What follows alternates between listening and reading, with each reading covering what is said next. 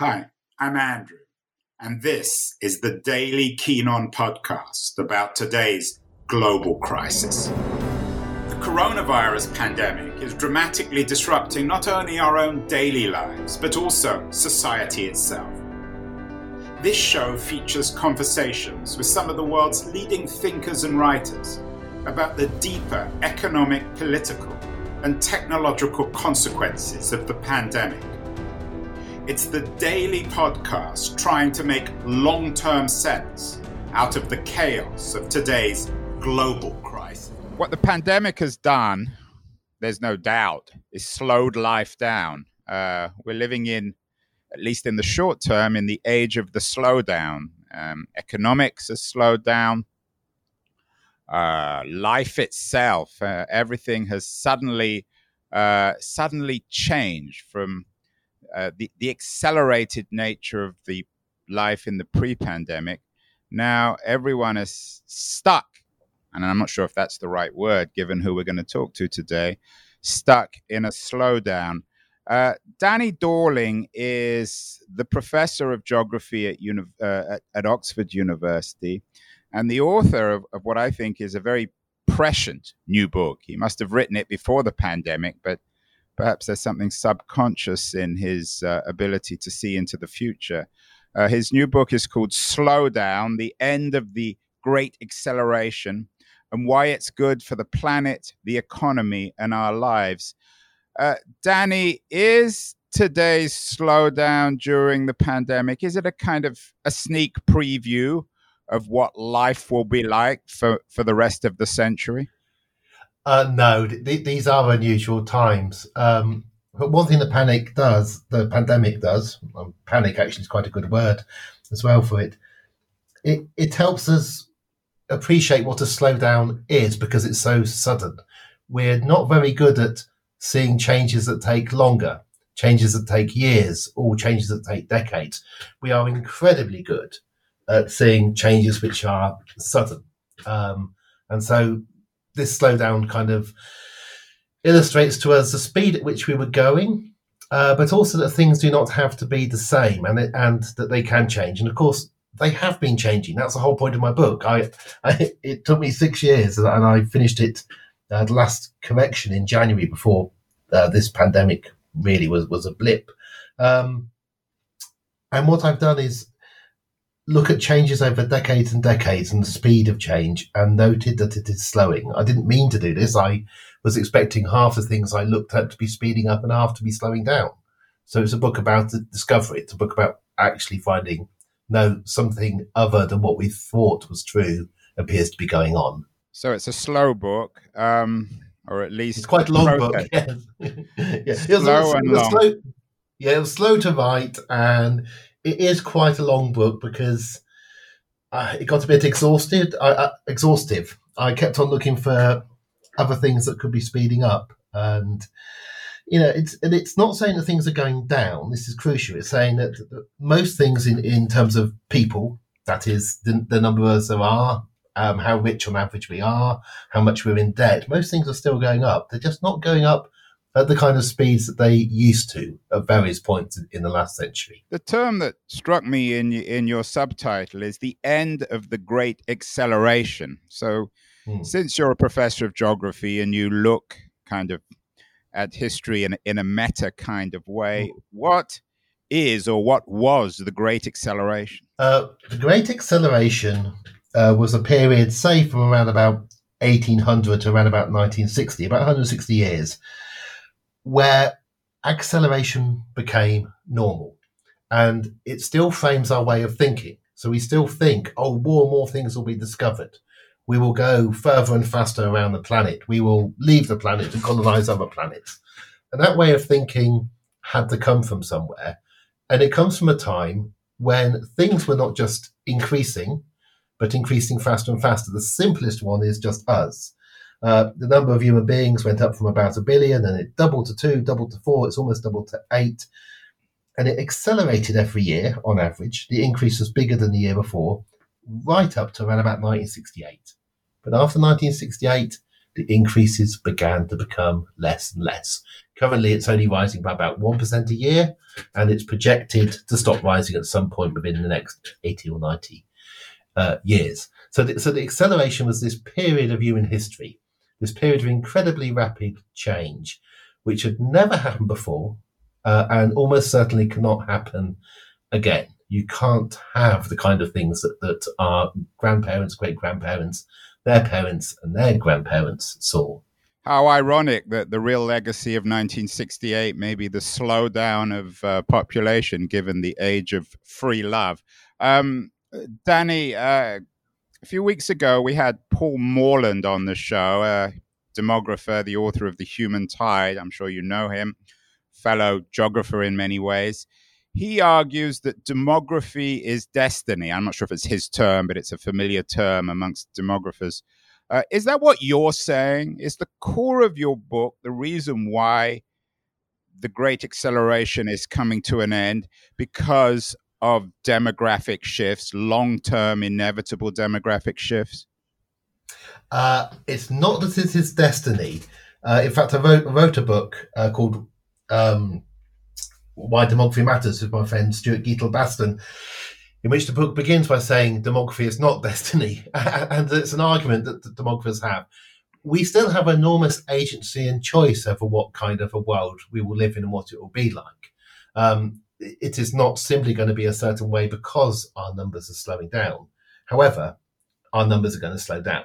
That is that is now com- almost completely certain because in the last couple of years, the speed of the drop of fertility has actually accelerated itself, uh, and fertility has dropped the fastest in the last few years in those places where it was highest. So all the kind of doubt um, about fertility slowdown is now over. It's a bit like climate change. If you remember 15 or 20 years ago, there was quite a lot of climate skepticism. And then we got 10 really hot summers and the climate skeptics kind of disappeared. Uh, similarly with demography, we now know that the slowdown that began in 68 is absolutely solid. No leader anywhere in the world, no matter how they try and get women to have more, more children, is managing uh, to do it. Uh, Danny, you you use one of my favorite A words, agency. You're suggesting mm. that none of this is inevitable, that it, it comes out of human choice. And indeed, in your book, you begin with you begin with a couple of examples of people both in Greece and Japan, countries very different, far apart geographically, who have chosen to slow down. Is it ultimately a human choice here? Is it ultimately a matter of agency?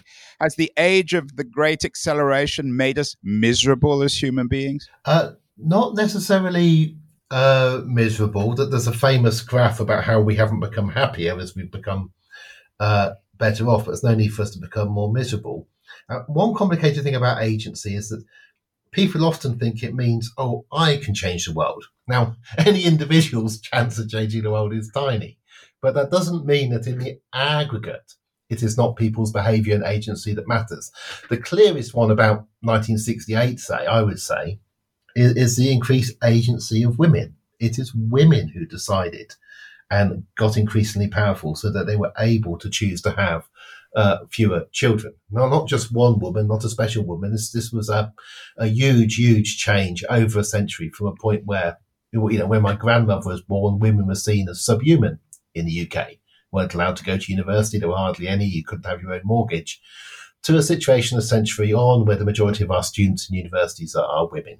Uh, so, and that is all about agency. That, as any woman will tell us, that didn't just happen. Um, so the future we're going to get, the shape of it, uh, will depend on, on, agency and what we do, but it will not be a future in which we are consuming dramatically more, and it will not be a future in which there are billions and billions and billions more of us. That those things we can kind of draw a circle around and say the trend now looks pretty certain uh, on that. But the, the type of world we have, um, there's, there's nothing certain about whether it will be a more equal world or not. If we want a more equal world, we'll have to fight for it.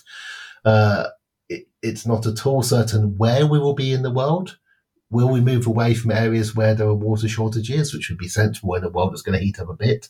Or will we carry on being silly and living in places that were sensible to live in a hundred years ago, but are less sensible to live in now. This this kind of thing is all up to us.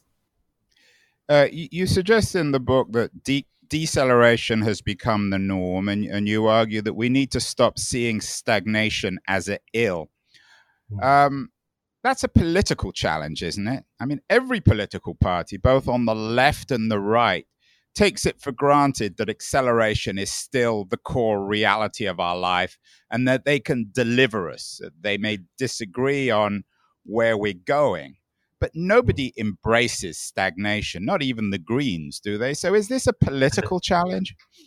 It's a political challenge. You're completely right. Um, I mean, if you take one of the most left wing prime ministers in Britain in recent years, Gordon Brown, who was to the left of Tony Blair, even Gordon Brown wanted 2% growth uh, a year.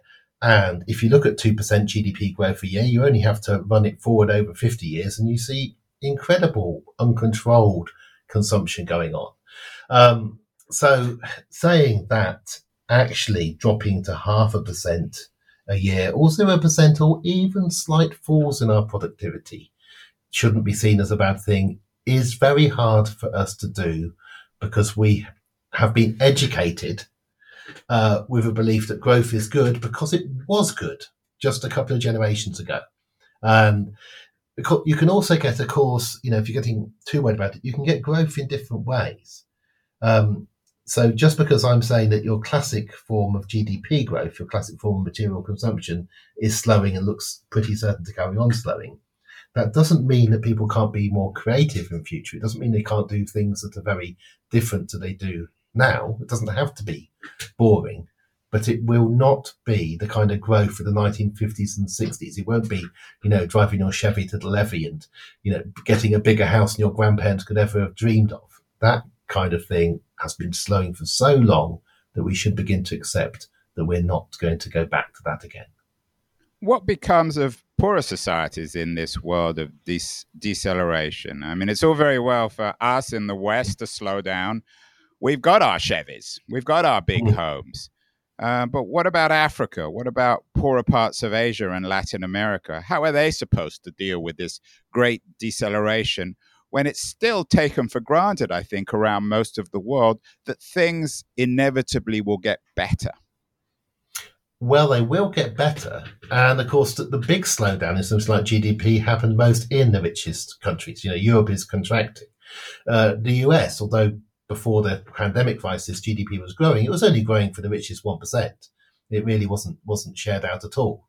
Uh, China uh, was looking at 6% growth before this. So China was still coming up. Uh, Africa, in a way, is the most interesting. Uh, it, it is the place where the balance of population is moving to. It's also the only place, one of the few places in the world that will actually have a surplus of young people. And as we begin to have fewer and fewer young people everywhere else, uh, yeah, it is hard not to imagine a greater spreading out of people from Africa to, to other places. But we find this really difficult to imagine now. Uh, and part of my frustration, and of course, you can't guess, you really can't guess the future. So the book is all about recent trends. But we have to accept that one thing you can say about the future is that if change is as it has been in the past, then things will occur which we think are almost impossible. But my favorite example is how people who are gay are treated now. Uh, compared to how, how you were treated if you were gay in my childhood. It would be incredibly hard uh, to have imagined the revolution that's occurred there. And we we should be able to imagine a similar one about racist attitudes to immigrants. You think, oh, it's impossible that there'll be this spread out of, of uh, people from Africa to the rest of the world. It's only impossible if you think that the kind of racism and prejudice that we have now is going to carry on surviving at the rate it is now. Danny, you're very cheerful. You're an optimist. Um, and do you think that the and, and I mean that in, in a complimentary sense. Yeah. Um, but do you think the core of your optimism and perhaps the core of your book is a, is about us having to rethink our relationship to the environment? Because after all, the great beneficiary, I guess, of, of your slowdown will ultimately be the environment, won't it? Well, it'll be us because of the environment if we continue to slow down as we are. And we had to slow down a lot, lot faster, by the way, for, for in terms of the environment. There were five things in my book that weren't slowing down. Um, I measured thousands of things. The five things that weren't slowing down were the number of air flights a year, our total CO2 emissions, which were accelerating, uh, the average temperature of the planet, and the number of university graduates moving around internationally. Okay, very rare, but but the, all of that was was about acceleration. So we do need quite a big slowdown um, on those, but we've just seen that that is possible, and we probably are not going to return to the kind of level of flying that, that we had before. For sure, I just saw a newspaper headline saying that uh, the, the, the the the deep depression in the airline business won't change until 2022 at the earliest at the earliest, and also p- people can begin to ask themselves why did they fly so much. You, what you have to remember is only a tiny number of us fly very much, a tiny yeah. proportion, even in rich countries. Most human beings who are born in the last year will never fly. Um, it's a, it's a lovely statistic that yeah, to, to understand. Most people who are born today, born last year, born a year before, they will never fly in a plane, uh, just under the way we were before. But over optimism, it, it, it's not completely that I'm optimistic, is that we tend to surmount our problems. We also, and this is crucial and it can make you a bit pessimistic, we don't see what the next problems will be. So we did not see uh, a century ago that one problem was very possible nuclear annihilation. There were a tiny number of people, Albert Einstein and not many others, who knew about the possibility for a nuclear bomb. And you can go right through to the hippies not being believed and so on in the 1950s and 60s, through to the point where we disarmed nuclear weapons. And that's an example of something being overcome. Or you can take climate change. At school, I'm 52 years old. When I was at school to pass my geography exams, I had to write that the world was cooling and we were going to be getting an ice age. Uh, you know, we really didn't see this coming. Now, what this tells you, of course, is there will be something else. And almost certainly it is something which we don't even imagine now. So if you want to be pessimistic, be pessimistic about the thing you don't know about. Don't be pessimistic about the things where you know what the problem is, because that is where human beings have always, in our relatively short history, we're a very young species, but human beings have overcome the things that they think are impossible. You know, you need to worry about the unknown. And you know, pandemic kind of helps you recognize that, but the book is full of references to pandemics and epidemics because these, these punctuate our history. Um, it, it's go on. Sorry. Well, before we get to the unknown unknowns, to to quote Donald Rumsfeld, um, do you think? this is a sort of a big question, uh, more of a philosophical one than a, a geographical or, or, demographic one. But do you think to deal with the the slowdown, the end of this great acceleration, which had a profound impact on us as as a species, do we need to change ourselves existentially? Might we need perhaps to rethink, for example, our relationship to the land and to nature as a species? Uh, we're already doing that in, in many ways, and you can see it in the difference in the attitude of different generations um, to, to what they think about the environment and land. Uh, we are going to carry on being a more urban species. The packing into cities doesn't reduce the amount of wilderness in the world is increasing because we are in general abandoning uh, areas of low population density. And although in the book I have examples of people who deliberately chose to move into such areas, they are rare and they will continue to be rare. However, what those people do is make such areas accessible so that when you spend most of your time in the city, but you want to go out of the city, there is somewhere you can go away to, which is empty, where you can be calmer. Um, and that is a different way of doing things from currently thinking, oh, to be happy, I must go and get a plane ticket and I must fly halfway around the world and I must lie on the beach or do this. Um, and that way of thinking has come largely from people being told that this will make you happy from holiday operators and tour operators. But when we measure uh, the rate of happiness uh, that people have, we actually find that holidays don't make people happier. You just think they will. Uh, looking forward to a holiday makes you happy. Actually, having one uh, doesn't, maybe because the anticipation was so high. Let's end on the unknown unknowns. In the book, you you ask, what will people worry about in 2222? Now, hmm. I don't think any of us are going to be around then, so you can get it wrong, Danny, but speculate. think wildly. What, what, could you imagine people worrying about in 22 22? Uh, I can give you one, uh, which is fertility rates never getting back anywhere near two. because having a single child becomes really, really normal, which is fine. But, and, and this has already happened in places like Hong Kong and Barcelona and, and so on and Tokyo. If it becomes extremely normal, if you have children just to have one, and having two is rare, then the fear in the future, um, the fear in the future will be about the population of particular places halving in one generation. And that is not a hard one to see. Now, it, it seems a ridiculous problem to worry about now in a, in a planet where we still have population growth. But that, that kind of a, of a, of a reduction would be uh, tricky to deal with. Uh, other than that, something we're currently doing, which is storing up a problem that we simply cannot see. And it'll be something we're doing now that we didn't do 100, 200 years ago. You can spend a lot of time worrying about this. Uh, I once came up with a list of uh, 44 ways in which human beings thought the world was going to end, in which my favorite example was that the killer bees were going to come and sting us all to death. Um, we're, we're, very good at producing scenarios of Armageddon. Uh, it's, we're almost inbuilt to do it, which suggests it's a kind of survival mechanism to worry, to think what is going to get us all. Um, and in that way, by worrying about that, we actually manage to spread all around the planet. Well, one way of, of, of, of getting a sneak preview of your vision of 2222, of course, is to read P.D. James's um, 1992 classic, The Children of Men. Uh, hmm. what, uh, which, which, which, which imagines a world without fertility. Um, Danny, to end, uh, are there a couple of books that people might read alongside uh, perhaps James's The Children of Men to imagine the future since we're all stuck inside these days? It's definitely worth seeing Peter James's The Children of Men. There's a film, by the way, if you if you uh, want an easier time than reading a book. Um, the, the film is, is extremely good. Um, well, I was thinking about this as, as people are stuck inside and have an awful lot of time the very long books that you're never going to read normally, uh, classic being War and Peace by Tolstoy. You know, now is the time. If you don't do it now, you never will. But um, that is not necessarily an optimistic book, and people do need a bit of optimism. Uh, so the other book I'd recommend people reading is Rutger Bregman's Humankind, uh, which has only just been published.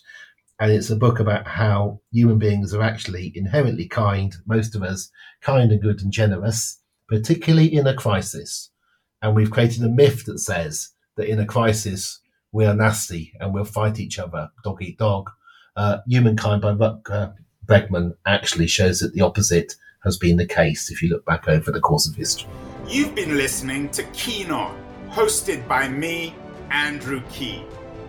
Make sure to join us the rest of this season as we explore how to fix capitalism make sure to visit us at lithub.com, where you can subscribe to the show in iTunes, Stitcher, Spotify, or wherever you listen to your podcasts. While you're at it, if you enjoyed what you heard, we'd appreciate a rating on iTunes. Or if you'd simply tell a friend about the show, that would also help too. Today's episode was produced and edited by Justin Alvarez and the team at LitHub Radio. See you next week, and thanks so much for listening.